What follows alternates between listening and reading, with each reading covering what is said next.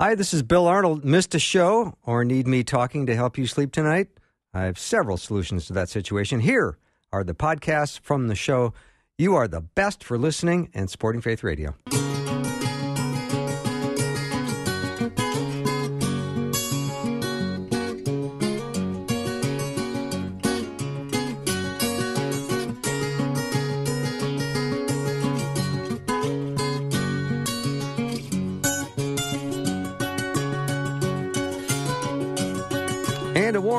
Welcome to the afternoon show. I'm Bill Arnold. I'm so glad that we're going to have a little time this afternoon together. Hope your day's been going well, and I hope uh, I hope your heart and your head are all nice and at peace with the Lord. And if if it's not, maybe we can find some peace in this next two hours because we join together as a community to worship the one true God and our Savior Jesus Christ. And Amen. we're going to have Guy talk for a little while today. So let me know what your questions are.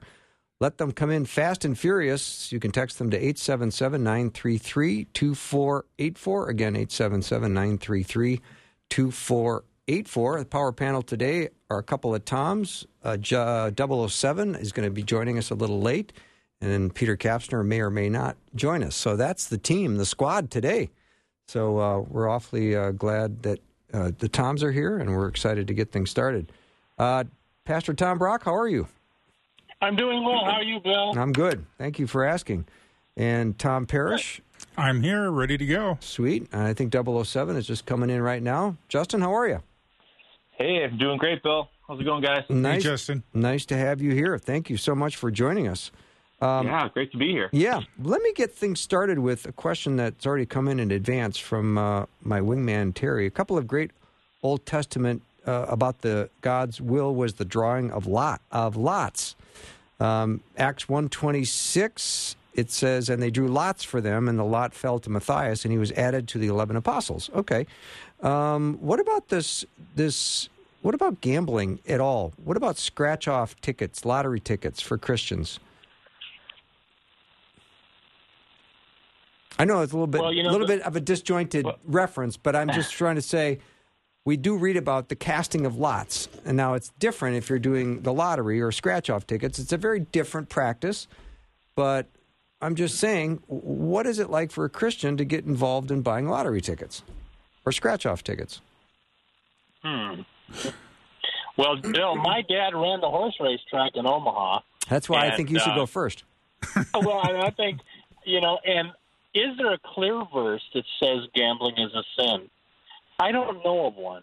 And if I take twenty dollars to the horse race track and you spend the whole day there betting just twenty dollars, what's the difference between that and going to an amusement park?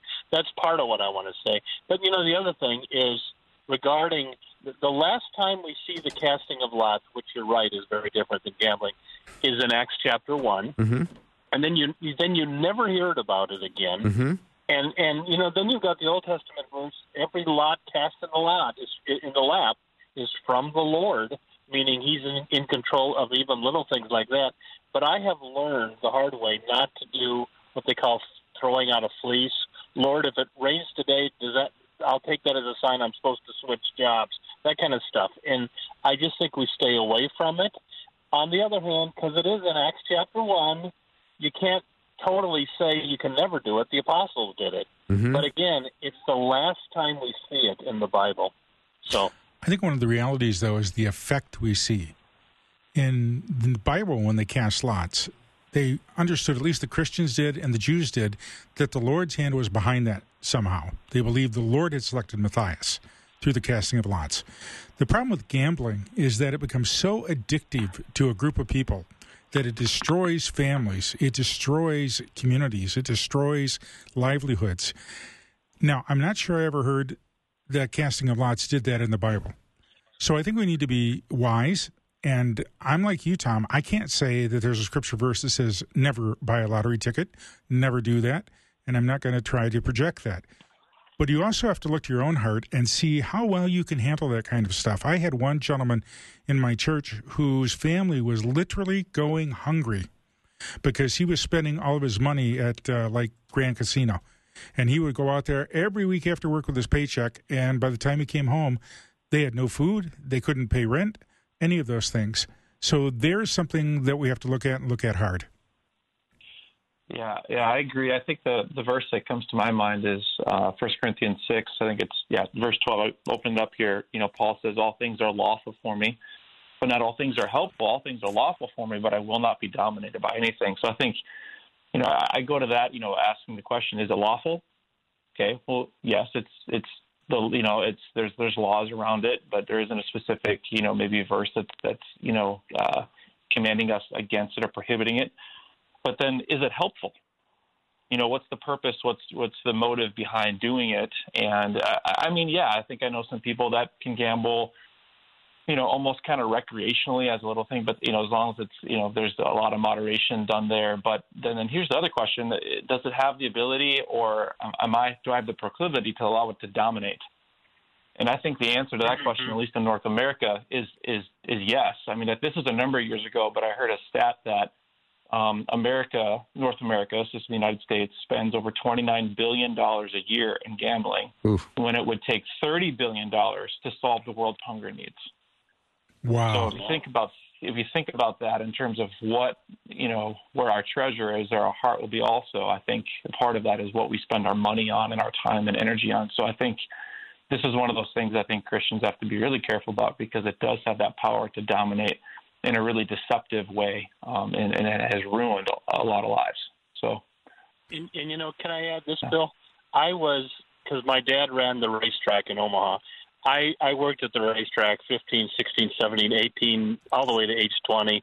I was an usher in their wealthy boxes where all the people with money would sit.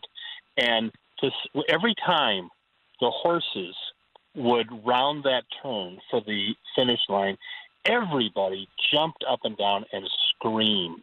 And I was so bored with the whole thing because I had to watch every single race. But you know what I thought? You know, I'm a Lutheran, and Lutherans tend to be rather reserved. And I, I couldn't help but think if people can jump up and down and scream about a horse, why why can't we get a little more excited about the Lord Jesus Christ? And I just, you know, I, I a lot of churches had worship wars, and so did the churches that I served. Bringing in the contemporary service was World War Three. But I, you know, whether you traditionally worship or worship of contemporary worship, I don't think really matters. But do we ever? I, I heard a preacher many years ago say, if your faith in Christ doesn't make you want to jump up and down and scream periodically, something is wrong. So good word, Tom. Yeah, thanks. Yeah, surprisingly good start.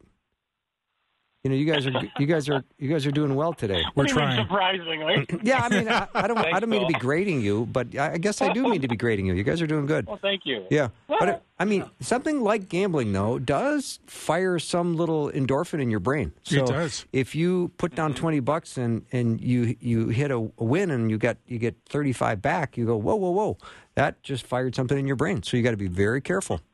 And Tom, I think your your point is really well taken. If you spend twenty bucks to go to a movie and twenty bucks, you know, betting on horse races for four hours on a sunny afternoon, out, you know, watching horse races at two bucks a yeah. bet, and you maintain four hours of entertainment for twenty bucks, there's nothing wrong with that. It's the same dilemma with alcohol. That's why Christianity's been divided. The reality is, alcohol seems to have been a common drink in wine in the New Testament, and Paul even recommends it to Timothy. Take a little for his stomach. Here's the problem there are a whole group of people that after one drink they're in trouble. They right. just can't stop. There is other group of people that get drunk socially, and they do that way too often. Uh, I am not a drinker. I've never had a desire to drink. I've never gone that direction. But I'm also not going to, as a, a minister of the gospel, say you can never have a drink. What you have to do is understand who you are and what your body can handle, and whether you're going to honor the Lord with it or you're going to dishonor Him. Mm-hmm. And so most people don't know how to get around that or deal with that well. And I always say, listen, if you find yourself, if you want to go out and get that next drink, that's when you need to start talking. I need some help or get away from that. But isn't it true, gentlemen, that there seems to be a lot of opportunities where guys maybe they're playing golf and they go, okay, let's do a quarter a hole or something, and all of a sudden you're being asked to participate in something you may or may not want to do, but you want to be kind of a good sport and you know, you might end up losing five bucks. I mean, is that a bad thing or is that foolish or what's your thoughts on stuff like that? Well, if they're asking me Well, for was- five hundred bucks, that's a different matter. Right. But Yeah. you know, I, I think it's. I don't see a problem there with your friends if you're doing it occasionally and there's no real money involved. But I know of golf games, Bill, that I've seen with people where the, it is five hundred dollars a hole, and the guys that are in it have a lot of money, but that money could be used for a lot of other things. That's the sad part. Yeah. A listener jumped in with uh, about gambling. What about the verse in Proverbs about steady plotting brings great gain and wealth gotten quickly leads to destruction? Hmm, good point. That's a yeah, good well, I think that's. I mean, the Smart point of. I mean, I think. Yeah, very smart. I, I I mean, I think Well, that yeah. speaks to the point of. Um, you know, Proverbs is really talking about distinguishing what's foolish and what's wise, and I think that's when we come to ga- gambling here. You know, if if I'm being dependent upon gambling in order to gain wealth, that's not a wise path. No. you know, and and that and that's not being a good steward of the money that God's entrusted to us. And so, uh, I think that's a yeah, that's a great that's a great verse. And again, another one that helps guide and I think help us discern what's the motive of our heart in wanting to participate in something like gambling. Mm-hmm. Well, if you work hard to make a lot of money, that's one thing. You have put energy, time into it. Hopefully, you've learned how to use that money well for others as well as yourself. I think of this poor guy or family in Michigan that just won the lottery, a billion dollars. It's going to ruin their life. Mm-hmm. Very few people could deal with that kind of money in a way that is righteous and healthy. And I had a friend who was a lawyer who worked with lottery winners, and he said 90% of those lives are destroyed because of the lottery. Doesn't matter how much it is, doesn't need to be a million, it can be 300,000. But somehow you get this idea that now you're on top of the world and you can mm-hmm. have anything you want, and it really becomes a problem. And it's a doorway, he said. He actually used this term. He said it's a doorway to the demonic mm. when it comes that quickly and you have simply won it. I agree. All right. Any other uh, additions or subtractions? No. All right, then I'm going to take my first Oh. of three breaks. You're listening to Guy Talk. Let me know what your questions are. We've got a couple coming in. I want more.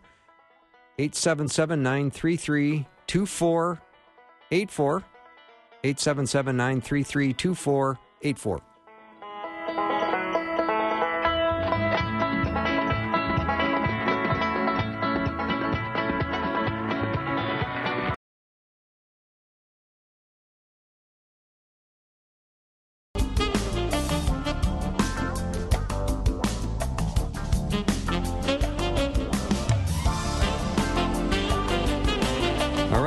Right. I'm so glad to be hanging out with my posse today. We've got Guy Talk happening. Let me know what your questions are. 877 933 2484. 877 933 2484. Here's one. Our pastor and deacons recently brought a man forward to add him as a new deacon. Should we, as a congregation, be concerned if he did not follow our independent church's bylaws and how it was communicated to the membership, meaning some were not aware of the upcoming vote? They assured everyone they spent a lot of time with this man, making sure he qualified as Scripture dictates. But why not follow the bylaws? Or is that a minor thing if he qualifies scripturally? It bugs me, but maybe I'm making something out of nothing. No, I don't think it's a small matter at all. And human nature is human nature. You know, we're called to love one another, but not be foolish about one another. And people can have hidden motives, or people can just get lazy and not follow through. The bylaws are there as a congregational statement for a reason. I would advise the pastors and the other the deacons involved in this to simply say, "You're absolutely right. Let's go back and follow the steps involved. This man's still going to be here. We think, you know, two months from now, and he will be a fine leader, but we will go through the process and make sure you're properly informed. That takes away any sense in the body of Christ that anyone's doing something under the rug or behind your back. Ditto. Yeah, especially because I think. Oh, go ahead, Tom. No, that's all. Ditto. oh, ditto. I thought you said you know, and then you're going to say something No, really no. profound, like you normally I do. Okay. can't- Uh, Tom, I can't improve upon Tom Parrish. I just can't. Thank you. yeah. Well, and I I can't either. But I think the only thing I was going to just you know uh, emphasize is you know if this person's you know qualified according. You look at the First Timothy three, and I think you know when it comes to elders and deacons, it's, it's it talks about being above reproach. And so I, I disagree with Tom. I think that, that that should be followed by the current elders and, and deacons in terms of the processes that they agree to adhere to uh, for the sake of um, a congregational accountability um, in electing a new leader. And so, yeah, I think I would I would encourage this this individual to approach the church leadership and just uh, you know respectfully ask you know why why the process was different and is there a, you know why there might be a certain rush to elect this leader, or maybe this has already happened, but I think this is definitely something that you know would address and you know would be concerned if this became a pattern within the church body in terms of making decisions. Mm. Ephesians five fifteen says, "Look carefully then how you walk." The Bible not only warns us, uh, but also guides us how we should live, not as unwise, but as wise. So you may ask yourself, what does it mean to be wise? What does it mean to live as a wise man? Wisdom is. I'm I thinking the. Tom ahead, Brock, go ahead. I'll let you lead well, I'm off. Thinking, I'm, I'm thinking the answer is the next part of the verse, which is walk as wise, uh, making the most of your time because the days are evil. And if you ever saw the Music Man when he's doing the big thing about the pool table, uh, he says the the idle brain is the devil's playground trouble right here in River City. And I think the way we uh, walk wisely is by making the most of time because the days are evil. In other words, if you just got a normal day and you haven't planned it out, it just kind of tends toward evil. But if I fill my day with godly things and good plans, that tends to keep me from slipping and falling. That's wise counsel. As I've understood biblical wisdom, biblical wisdom is the ability to take the truth of Jesus Christ and the Word of God and to apply it practically to my daily life and the way I live out my life around others. Because wisdom isn't just to be smart in a situation, it's how are we wise enough to let the truth of Jesus flow through us so that we actually go do it. You know, one of the things uh, my wife and I were talking about, we pray together quite a while every day. And she said, I, I've been learning over the years that I've fallen short at times because people say to me, you know, my husband's sick. And she said, she would say, I will pray for him. And she said, I walk out and I totally forget it. She said, I stopped doing that a couple of years ago and it's probably the wisest thing I could have done. And she actually used the word wisdom. That is wisdom. You follow through with what you say, and Christians follow through with what Jesus has told us to do. Yeah, I agree. I think, um, you know, and I think the broader context there of Ephesians 5, you know, wisdom truly looks like Christ likeness, you know, yes. being imitators of God as beloved children, right? And and wisdom and walking wisely, um, I think cannot happen apart from the the empowerment of the indwelling spirit, which then Paul goes on to talk about, you know, to not get drunk with wine, that's debauchery or self-destructive behavior, but be filled or keep on being filled with the Holy Spirit. And then he actually goes on to t- say, well, what does that look like? And so, addressing one another in psalms and hymns and spiritual songs, singing, making melody to the Lord with your heart. So, this dressing one another. So, this would be gathering, having a habit of gathering with other believers and worshiping the Lord, giving thanks for everything, um, submitting to one another out of, out of reverence for Christ. So, and, and I think you know, uh, alongside of that, and kind of the backdrop in terms of you know one of the classic passages of, of walking wisely. You look to look to the Book of Proverbs. It's really that that the fear of the Lord is the beginning of wisdom. And so ultimately, the fear of the Lord isn't, you know, being being afraid of God as if He's going to harm or hurt you. It's having a having a, a reverent awe of Him and recognizing that our life is not our own. So every moment and every minute that we have, every breath we take, is a gift from Him. So it's recognizing that we ultimately belong to Him, and uh, God is our Creator, has a plan, a purpose uh, for each of our lives. So walking in the fear of the Lord is walking intimately with our Creator, so that we know what's on His heart for us, and we actually partner with Him in carrying that out into fruition in our everyday lives. Wow. Can I just add? Can I just add to this? I you know, I just had an argument a couple of days ago with the Seventh Day Adventists. They don't believe in eternal hell, and he said, you know, you shouldn't scare people with the fear of God. And I I quoted Luke 12. Jesus said, uh, "Don't fear men; all they can do is kill you. Fear God, who can destroy both your body and your soul in hell." I mean, there's a verse where Jesus says, "Fear God, because He can send you to hell." So I, I think you know I, what, what you just said, uh, Jason, is true. That we're not supposed to have this cringeworthy fear where we're always afraid God's going to send me to hell. But if I turn from Christ and and walk away from Him, I should be so scared I get back on the road. You know, so. Well, yeah, right. I mean, but I think that's you know that's also bearing in mind that you know every single one of us. You know, I think it's Second Corinthians five ten. We're all going to stand before the judgment seat of Christ and have to give an account for the life mm-hmm. that we mm-hmm. live. Oh, and yeah. so that that mm-hmm. that accounting, I think that that instills a healthy fear of the Lord. Uh, sorry, my dog's wanting to chime in on this, but it's okay. Um, we'll put we'll put so, your dog on next.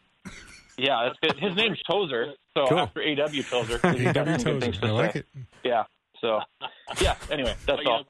Bill, have you thought about a, a, Guy Talk 365 day devotional? Because you could take what Justin says and, and others. Yeah, and, no kidding. But it would be good. I mean, there's a lot of good stuff here. Yeah, no kidding. Well, J- J- Justin just quoted from I think it's Second Corinthians where Paul says, and he's talking to believers. Uh, for we must all appear before the judgment seat of Christ to receive according to what each one has done in the body, whether good or bad. Therefore, knowing the fear of the Lord, we persuade men.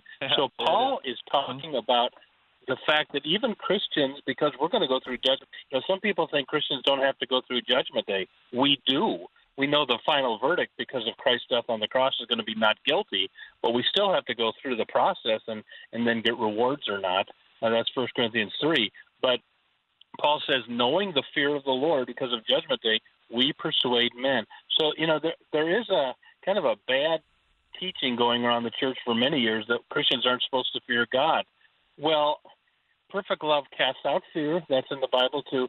But there is a fear where we are not to fear the Lord because we are of more value than the sparrows. But in the same that that's from Luke 12. But in the same chapter, Jesus says, "Fear God, because He can send you to hell." And again, I, the way I put it together, as long as you're trusting Christ, fear not. If you're not trusting Christ or you're living in impenitent sin, fear God, because He can send you to hell. If if you could do the research, and I've done some of this uh, for a lot of writing I've done, you look at the denominations. Your mainline denominations have pretty much eliminated talk about hell, punishment, mm-hmm. or anything about fearing the Lord. That's pretty much gone. In the last Rapid 10 years, yep. it's moved even further in that we talk about God generically, and Jesus is left out of the picture altogether. And so there seems to be a systematic process of eliminating anything that would offend somebody so that people will come into the church and support what the church is doing. All right, gentlemen, yeah. I need to take a break. We're up oh. against a hard one here. So let me know what your questions are. I got some great questions coming in, and I'm anxious to get back after the break and get to your questions, but send them on over 877 933 2484, 877 93 Faith. I will ask your question on your behalf. You can remain anonymous, of course, or I can say your name if you like. Either way, it works for me. Be right back.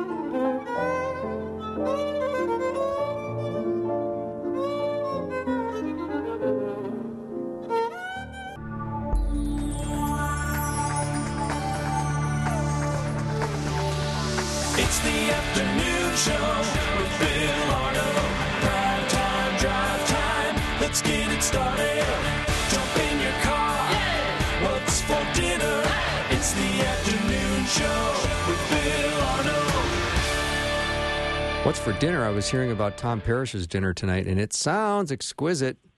Got a great Mexican dinner coming up oh, when I get boy. home. I am looking forward oh, to it. Oh boy! And this is all fresh everything, isn't it? It is right from the garden. Oof. Yeah, my wife's a gardener, so tomatoes, tomatoes, uh, onions, um, peppers, the whole works. And she does a great job at it, and she likes it mixes it up the way I like it. It's a little pasty, yeah, and that's the way I like that kind of stuff. Yeah, and it's delicious. Oh my goodness, oh, sounds good. All right, Here's a nice uh, comment uh, from a listener, Teresa, saying, "No, que- I have no question, but just wanted to say how thankful I am for your Guy Talk days. I always learn so much and enjoy the interaction between you all. That's sweet. That's kind. That's really That's nice. Thank you, thank you, Teresa. Very, very nice. Appreciate you. Another uh, listener chimed in. Oh, Tom, were you going to say something? No, I was going to make a snide comment. Never mind. And then, then I'm glad you didn't. and I'm glad you didn't. All right, another another uh, listener said at our church, all of the members have a chance to check out the candidate for deacons, and we all vote as a group. So they're doing it right. Wise, very wise. Yep.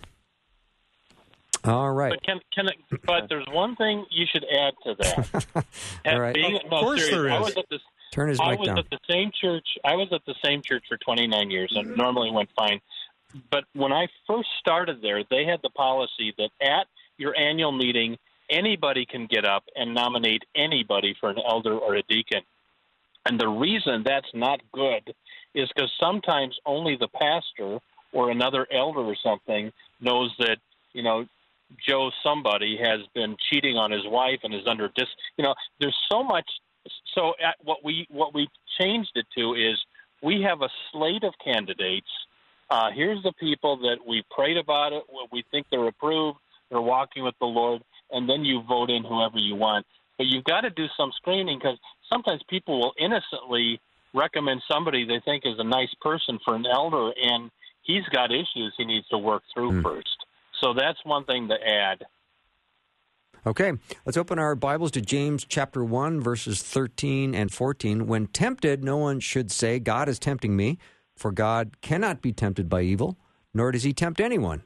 But each one is tempted when, by his own evil desire, he is dragged away and enticed. So the question is when Adam and Eve were tempted in the Garden of Eden and disobeyed God by eating the fruit, does this mean that they had evil desire in them pre fall? Would this mean that God created beings with evil in them, or just the potential for, for evil due to free will? Go ahead, guys. I'm ready to jump Yeah. in, but go ahead. You better go, Tom. I don't want to jump in on that. Go ahead, Tom. Adam and Eve were, the Bible says they're created, and the Lord saw it as very good. It's the highest level you can get in terms of something being the way the Lord wants it. But with that free will comes the ability to make bad choices. And that's part of what it means to literally be uh, created in the image of God. Too many people have thought, oh, that means I look like him. He's got hands like I do. That's not the point. The point is, we can make choices. And some of those can be very good, and some of those can be very bad. That's why Christians are called to submit their hearts to Jesus, because he becomes the one who informs us as to whether our motives are good or bad, right or wrong. But Adam and Eve, they simply rebelled. And uh, that was not built in them. They just simply did it on their own because they had that freedom being created in his image. Nice answer, Yeah, I Tom think Parrish. I think, yeah, I think that's well said. I don't know if I have a whole lot to add to that. I think that, you know, going back to Genesis 3, there's certainly a, a lot of mystery surrounding that and all of what that looked like. And here's this talking snake, you know, that's embodied by Satan. um, but, but I think the, you know, that question around the, the mystery of, you know, our free will and being free agents and being able to make volitional choices that carry with it consequences.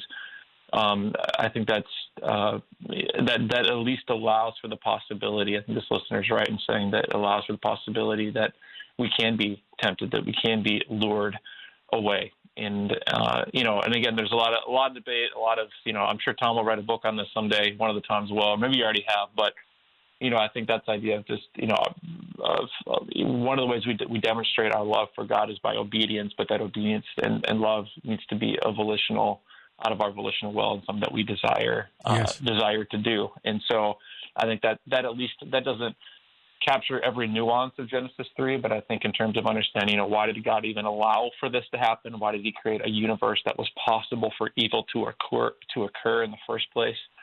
Um, and again, all of that Genesis 3 then launches the, the whole setup for for Christ and the cross and for the Redeemer to come and for the rescuer to come and crush the head of the snake. And so um, there's definitely a, a mystery there, but I think it, it does speak to the just the um, the frailty of the of the human will and heart, but in our ability to be led astray, but also the power and the wisdom of God to give us a free will in the first place, and, and the type of love relationship that He desires with His created beings.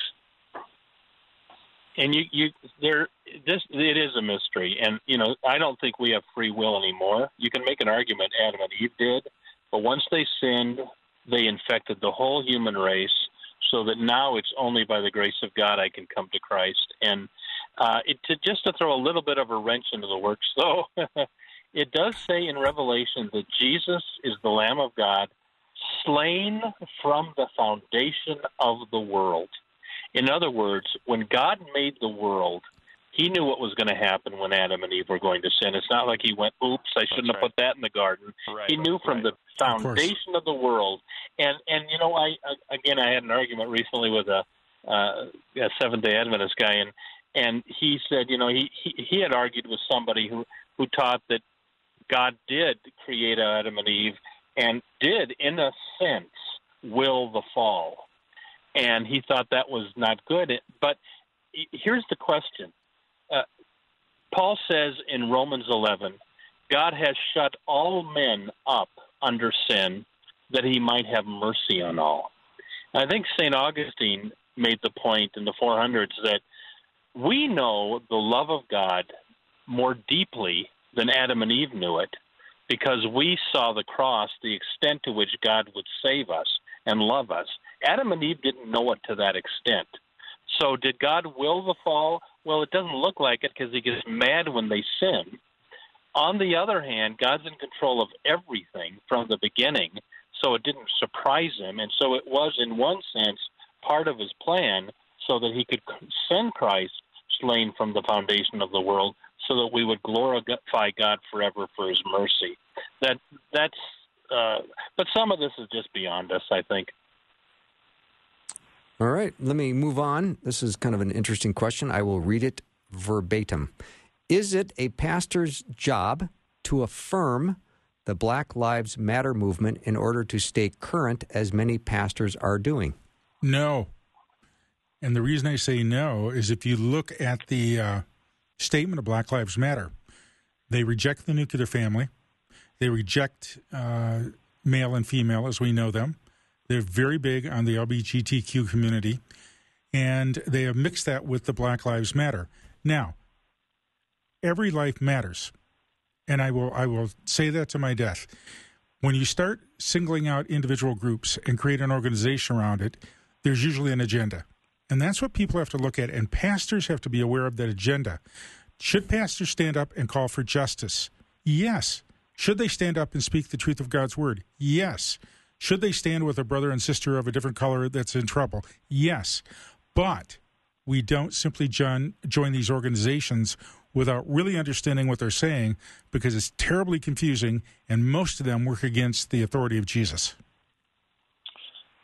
Yeah, I think that's yeah, that's wisely put, Tom. I, I think a pastor's job isn't to just simply affirm, you know, any kind of what, whatever the current relevant movement is, but I think to be able to discern is there a, are there kingdom values because uh, you know Black Lives Matter uh, the, or, as an organization is made up of people made in the image of God. Are there kingdom values that that the pastor could discern and call forth? And I think yes, in terms Mhm. of saying recognizing that we live in a country that has uh, disproportionately treated Black lives as less than compared to um, to other lives and to others. So I think I think that's to recognize Black Lives Matter doesn't mean that other lives. It's not saying that other lives don't matter, but it's that Black lives historically um, in North America have mattered less in terms of the different policies and systems that have been in place.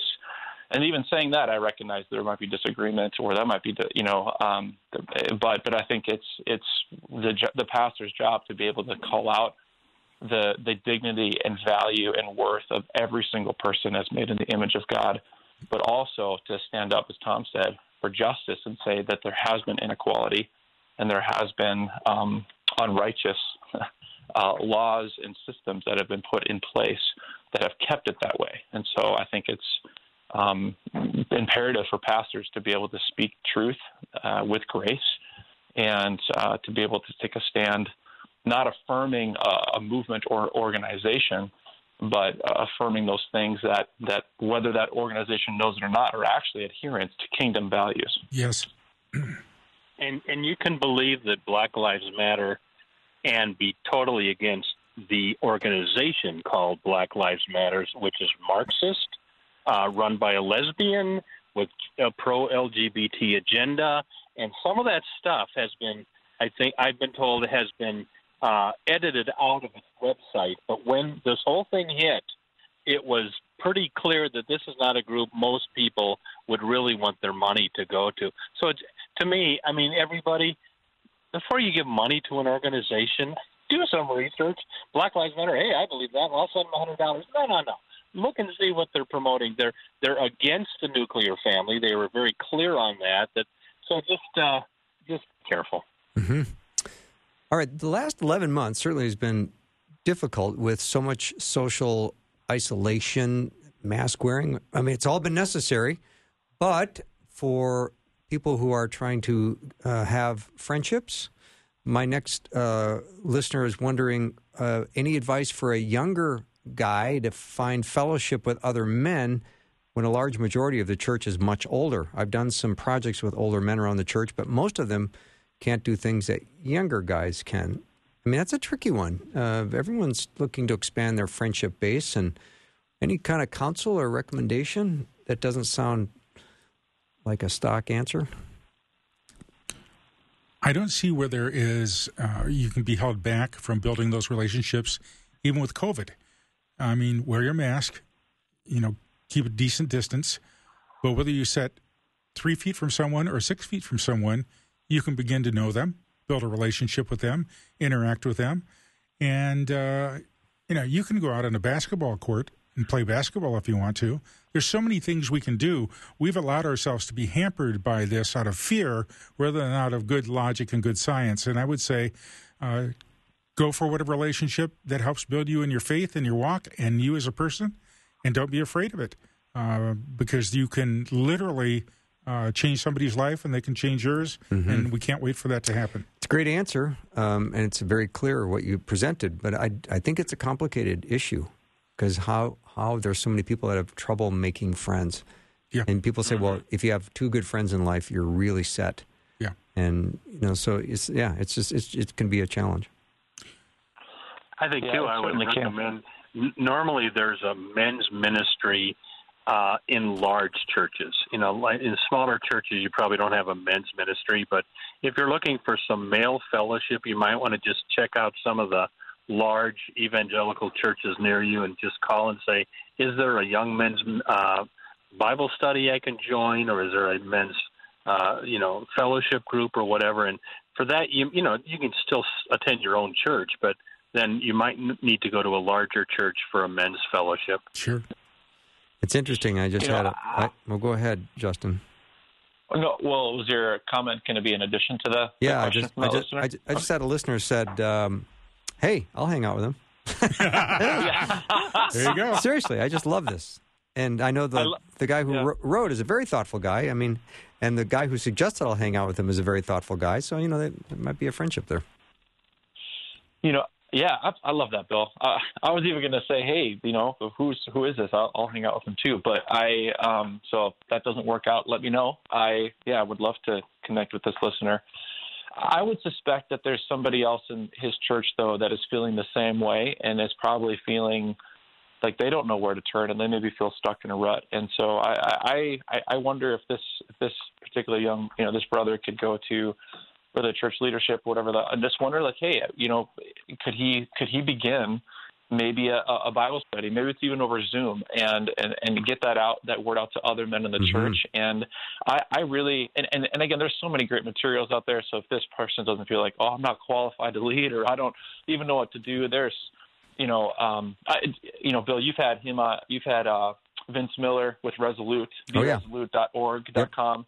You know, there's so many great materials that that really can uh, someone could just simply, you know, facilitate from almost, you know, not having any prep or any even experience, and it, it really train and equip you. And I, I, I would suspect that if you were to do that, you know, I wouldn't be, I would be surprised if there wasn't maybe a few other other brothers in that church that would say, hey, I want to sign up for that. That's exactly what I'm looking for. And um, so maybe with this burden that, that God's placed on his heart, might actually be an invitation to take a step of faith in leadership yeah. and at, great, his, at his church. And, and, great idea bringing up Vince Miller again at resolute.org because Vince said on the show that I'll mentor anyone that wants me to uh, for a year for free. Praise God. And just mention my name. All you got to do is mention my name and then give them the last three numbers on the back of your credit card, There you go. And it's completely Yeah, free. and I can and I can say I sat with I sat with Vince in a, in a group and was mentored by him for a year, and it's well worth the time. yeah, he's awesome. um, t- take him up on that. Yeah, Yep. well, all right, let me take a little break. Let me know what questions you've got for the power panel. 877 933 2484. I'll be right back.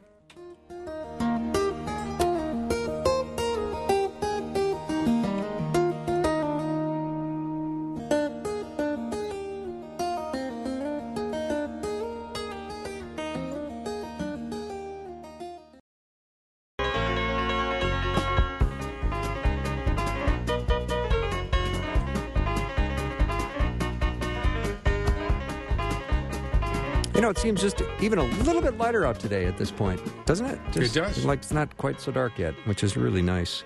Guy Talk is happening this hour. We're going to extend to the uh, the British version, which means we'll go 90 minutes today, the extended version. For those participants that can continue with us, I hope you can, Justin. If that's uh, if you can, that'd be great. If not, I understand. Got lots of great questions coming in from listeners. I have not even gotten to my prepared material today. So there you go. Wow. Yeah. Uh, Nice here's problem. Material, Bill. what?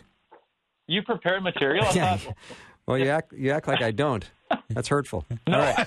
well, you you were surprised at how well we started. That's so true. I was just trying to, That- you know, I, I don't know. That's true. All right. Here's here's one. Uh, are babies born sinful, or at what point do they become sinful? Come on, Tom. You got the answer. Yeah, I know I think, Tom Brock. I think I think I think they're born sinful, and I get this from Romans five. In Adam, all sinned, and I'd say to parents, did you notice when you were raising your children, you had to teach them how to be good. You didn't have to teach them how to be bad. I mean, just watch kids, even babies. The way you know, it just we're all infected with this thing called sin. And original sin simply means it comes from Adam and Eve, and and it's it's I you know uh, he- uh, in sin did my mother conceive me, says says David in the Psalms, and Yes. and so I think we're all infected. Yeah.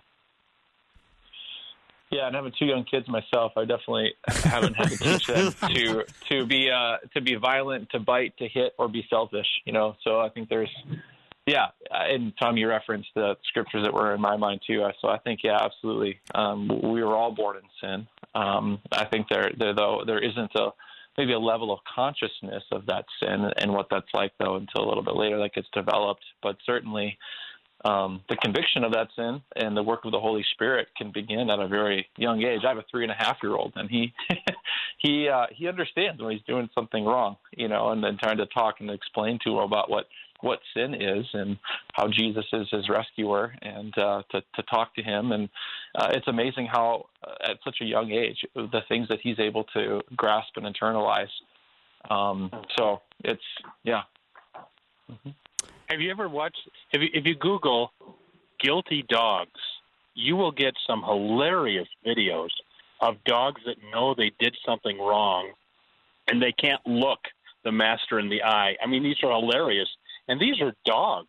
and I don't know what to do with that, but even a dog can have guilt and shame. And when Adam and Eve sinned, according to Romans eight, you know, the whole universe fell with them, and the whole universe is going to have to be you know, uh, redeemed at the end. So it, it sin didn't just infect humans; it's infected the whole planet, and uh, some of that again is beyond us. But there you go. I'm just looking up a verse right now that I just got texted from a listener. Looks like it's Psalm 51:5. Surely I was sinful at birth, sinful from the time my mother conceived me. Yes. Mm-hmm. Yeah, that's what Tom would refer to. Yeah, Psalm. Oh, did you? I, I wasn't. Even, isn't that funny? I wasn't even listening. Oh, Seriously, that's. Well, I, I mean, I'm looking. I'm looking at the text line. I got text coming in. I'm trying to figure out what this verse is, and so I'm. I'm kind of listening, but not entirely. You know, I, honest, I honestly believe, and, and as funny as this is, I honestly believe that on this topic, that's the way the Lord reinforces the truth. That you weren't even thinking about it, but you actually went to it. And Tom brought it up. And I think it's something that most people know intuitively, but we want to ignore. Because deep within mm. inside all of us, our thoughts aren't what they should be, our behaviors are what they should be. I can think back to kindergarten. Now, that was three years ago, but I can think back to kindergarten, and already I can see myself doing things to other kids for my own benefit. and taking advantage Mm-hmm. of them. And they would do the same thing toward me. So, yeah, it's a, it's a powerful statement. And King David, I think, hits the nail on the head. Mm-hmm. hmm Any other comments, gentlemen? Yeah. Well, no, I, I think to, to Tom's thing too. I think we we often, I think, in especially in the West, view sin as such an individualistic aspect, and we think that it's just between me and God, and it certainly is. But I think that our sin also impacts everybody else around us, and that, that sin did have a total.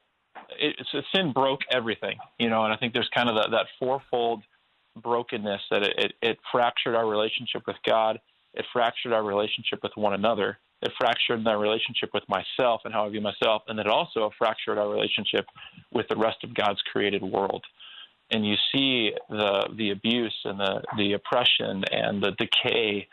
Um, you know, Romans eight that all of creation waits and groans for the redemption of, of, of the sons of God, and and and so I think that's then a points though to the great the greatness of sin points to the to, to the even greater aspect of our Savior and how Jesus came to restore, reconciling all things by the blood of the cross, as Colossians 1 says. So I think it's, yeah, I think we really, and we talked about it before, uh, don't don't often grasp the severity of sin, and I think all all we need to do to, in order to be reminded of the severity of sin, is to look at the cost that was paid for sin on the cross, and um, and that's something that I think we need to do uh, every day, and God invites us into, and it, it, that's what helps keep our hearts humble, um, our spirit sensitive to the promptings of the Spirit.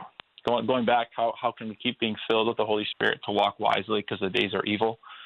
So yeah, I just I'm anyway, I'm just starting I'm starting to connect dots now, Bill. So I like it. all. It's good. Yeah, yeah. I, I, like it.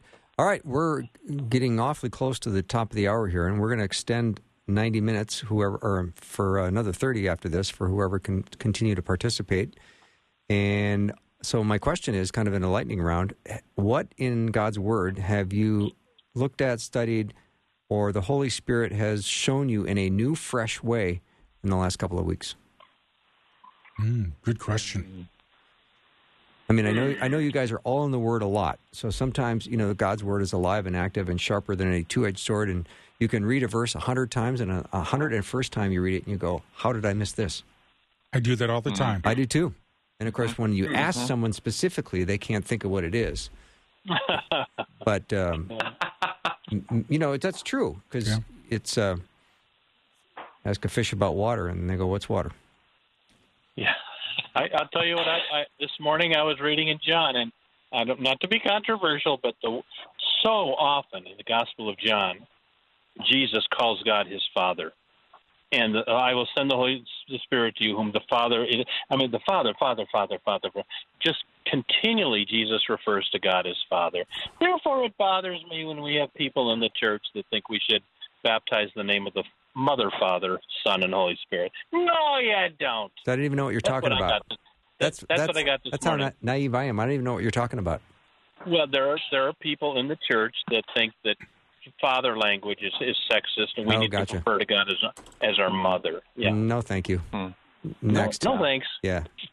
Anyone else? Yeah, for me, for me, I, I you know, I, I kind of usually have a couple different patterns. I usually have, you know, just like a typical Bible reading plan of going through the scriptures comprehensively, and then I usually have a certain section of scripture that I'm studying a little bit more in depth.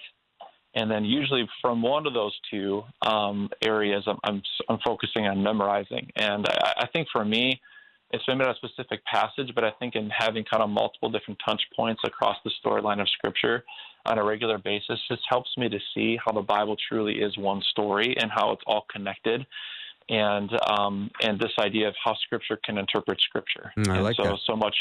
So I think that I've just been really struck with that that amazing dynamic of this, this these words are living and active, and they all are connected together, telling one story. Yeah. All right. So here's what's going to happen. We're going to take a little break. When we come back, we're going to have more guy talk.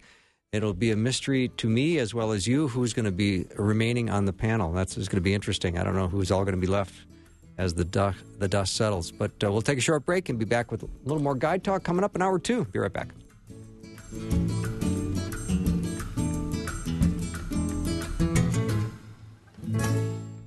Thanks for listening. Programming like this is made available through your support. Information available at myfaithradio.com.